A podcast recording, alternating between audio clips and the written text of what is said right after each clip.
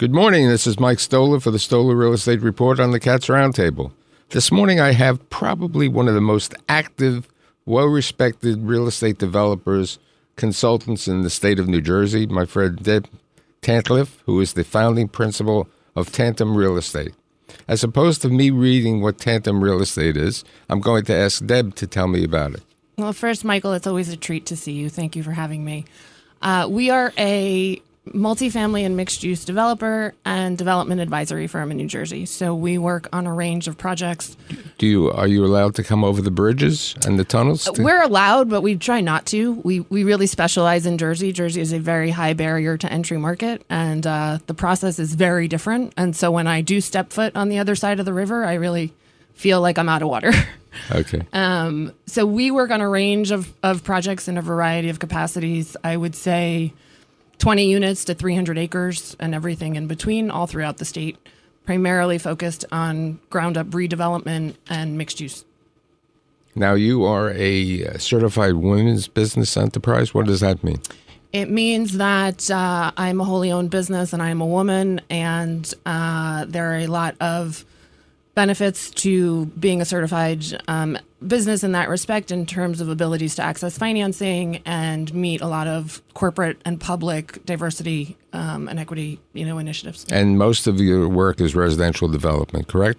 yes sometimes with a, a commercial component but everything is anchored in housing So let's talk a little bit about the developments that you've been involved with and what's happening in New Jersey now.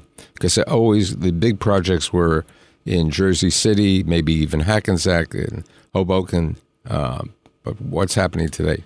So Jersey is seeing an influx of countless number of new construction multifamily projects, um, which was really spearheaded on the heels of our last round of affordable housing obligation. And so a lot of municipalities entered into settlement agreements to allow these projects to be built. For the layman, explain what that means. So uh, we are in dire housing shortage, hundreds of thousands of units short.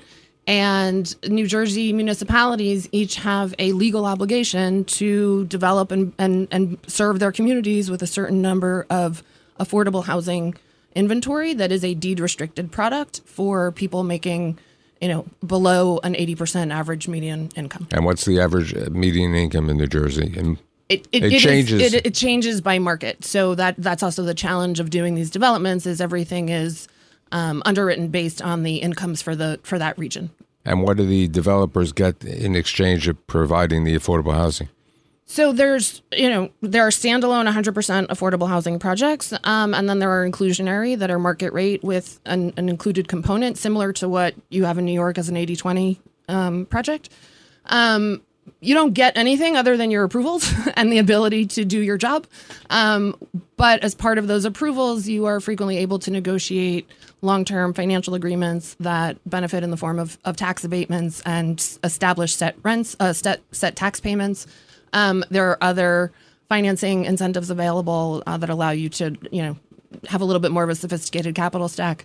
Um, but it's really about helping the financial math of the deal make sense. What, what about the condominium world? How do you? d- There's there are pockets of condominium development in New Jersey. There is plenty of um, horizontal townhome and single family development. The condominium com- uh, products are a little more few and far between. Um, they also any for sale and rental all come with an affordable an affordable housing obligation. Of building units Yes. on, on site and Yeah, the trend has really been that they have to be included on site. Um, sometimes they are in the same building, sometimes they are a separate building. Um, but the the process and the days of paying into a fund or developing them off site or rehabbing other stuff uh, or other inventory um, is less less preferred at this point. Okay, before the show, we discussed uh, the transit oriented or near transit oriented development. Want to explain that? To- Sure. So, you know, when people think of transit oriented development, they think of trains. Uh, we have a lot of trains in New Jersey, but we have a lot more buses um, and we have some light rail. Um, in terms of transit oriented development, it is a it is a key indicator for investment um, opportunity. It is a opportunity to create critical mass. There is a good component of those transit oriented development projects that actually benefit from their proximity and their transit network to bring people into Manhattan.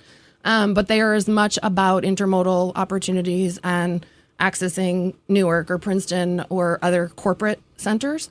Um, but it, in in New Jersey, as a mostly suburban state, it is really about creating critical mass around that mass transit.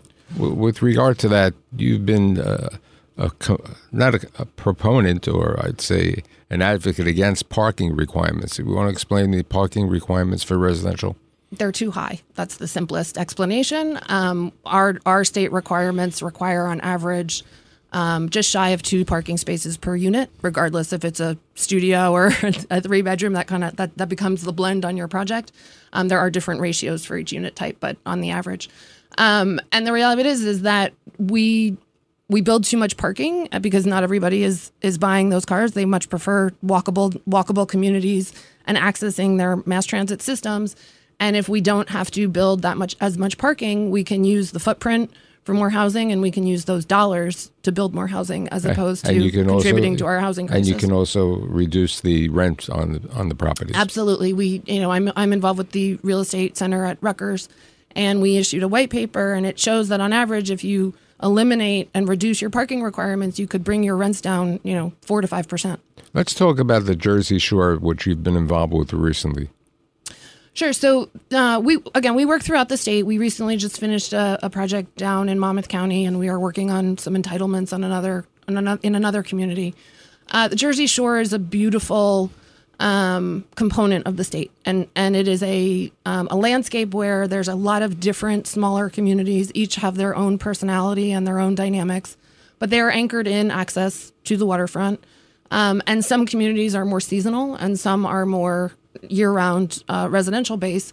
Um, and so, it, post-COVID, you saw a huge influx of people down into Monmouth County, um, open space, open, you know, fresh air, the sea, um, you know, and and water. Um, it is a it is a tremendous opportunity. It's a, a beautiful quality of life in Monmouth County, um, and and the shore brings with it a lot of different entertainment and recreational elements to lifestyle that really interplay quite nicely with housing. Now, what about Long Branch and Asbury Park? So they are two of the most desirable communities within Monmouth County. We are currently working on something in Long Branch. Um, Asbury Park is one of those communities that is seeing condo development, and they are they are selling condos, you know, a thousand dollars a square foot, which is pretty high for New Jersey. Um, and and you're seeing a lot of New York and Manhattan buyers come and and have it as a second second you know beach house. Um, but you're also seeing more year-round people there as well. Um, but they have very walkable downtowns with a lot of community events as well. What about supportive housing and you know the veterans housing that you've been involved with? So that is really all overlaid as part of the affordable housing initiatives and different elements of affordable housing that speak to targeted, underserved uh, population that need additional support services and elements that take away from their ability to afford quality housing product. Um, and a lot of those, um, you know, health issues and mental issues all all cycle around and, and revolve around quality housing. Is any work being done with like uh, Rutgers specifically or New Brunswick uh, with r- new residential developments? Uh, New Brunswick as a city is transforming by the day. Um, DEVCO, which is led by Chris Paladino, is a nonprofit development arm for the city um, that works in public private partnership with the city, and they are implementing um, tremendous high rise residential construction. Uh, they partnered, and, there was a performing arts center recently built, um, and and there's a tremendous life science uh, commercial component that is now being developed um, in partnership with SJP.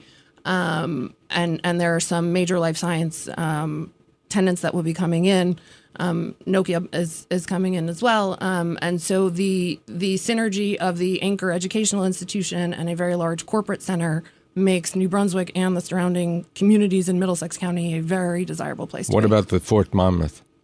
Fort Monmouth is seeing a variety of redevelopment, film studio, market rate housing, affordable housing. Uh, There's a slew of, of different programs and uses that are going into the base by a variety of developers. It's really exciting to see. The revival of Newark. What's happening there? High rise after high rise. Um, it is a very different city than it used to be. Newark is seeing a lot of market rate high rise redevelopment. It is seeing an influx of affordable housing redevelopment. The city has taken a lot of proactive initiatives to facilitate a wider tier of developer and, and accessing some smaller local and minority developers to facilitate some affordable housing.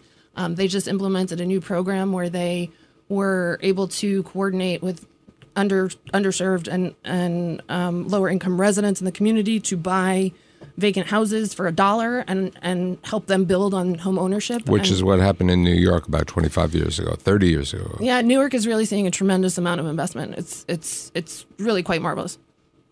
So, in general, uh, with the exception of availability of capital, which is my last question, So capital is it's it's an interesting time. There is a lot of capital that wants to deploy. There's a lot of capital that came over the river from New York. Um, there's a lot of local state-based capital. Um, it doesn't necessarily want to deploy at these interest rates and at the equity requirements that are needed. Um, but the demand for the inventory and the long-term value and opportunity that comes with the investment is there. And so the investment is continuing. It is starting starting to loosen up. Um, and it's just a question of when you need to sign your loan and when you really need to put a shovel in the ground.